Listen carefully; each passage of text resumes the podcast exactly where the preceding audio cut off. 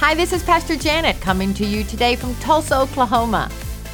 Marriage is a God idea that God set in motion from the beginning.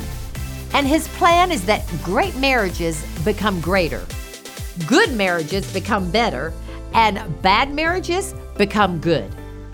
On the other hand, it seems like the devil has targeted an all out war on marriages today. So wise up and devil proof your marriage.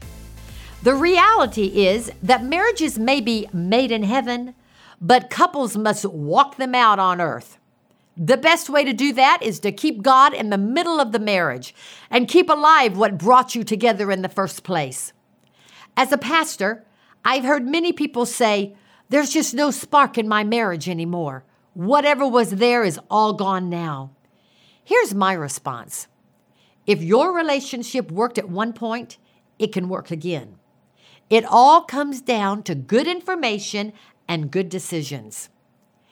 Every marriage encounters speed bumps and conflict along the way. Yet, no matter how long or short you've been married, it's important to ask yourself on a regular basis who is the person I fell in love with? What drew me to him or her in the beginning? Why do I need to ask those questions? Because it's important that you don't forget the answers. Time and even challenges over the years tend to blur the realities that brought you together. Worse yet, sometimes our lives get so busy and crazy that we get sidetracked and our focus becomes fuzzy and cluttered. Your spouse may not look the same. Most likely, you don't either. Your spouse may not act the same. Most likely, you don't either. So we lose sight of who and what we fell in love with in the beginning. But remembering those qualities infuses your marriage with strength, stirs up feelings, and restores your vision. I'm so glad you tuned in today.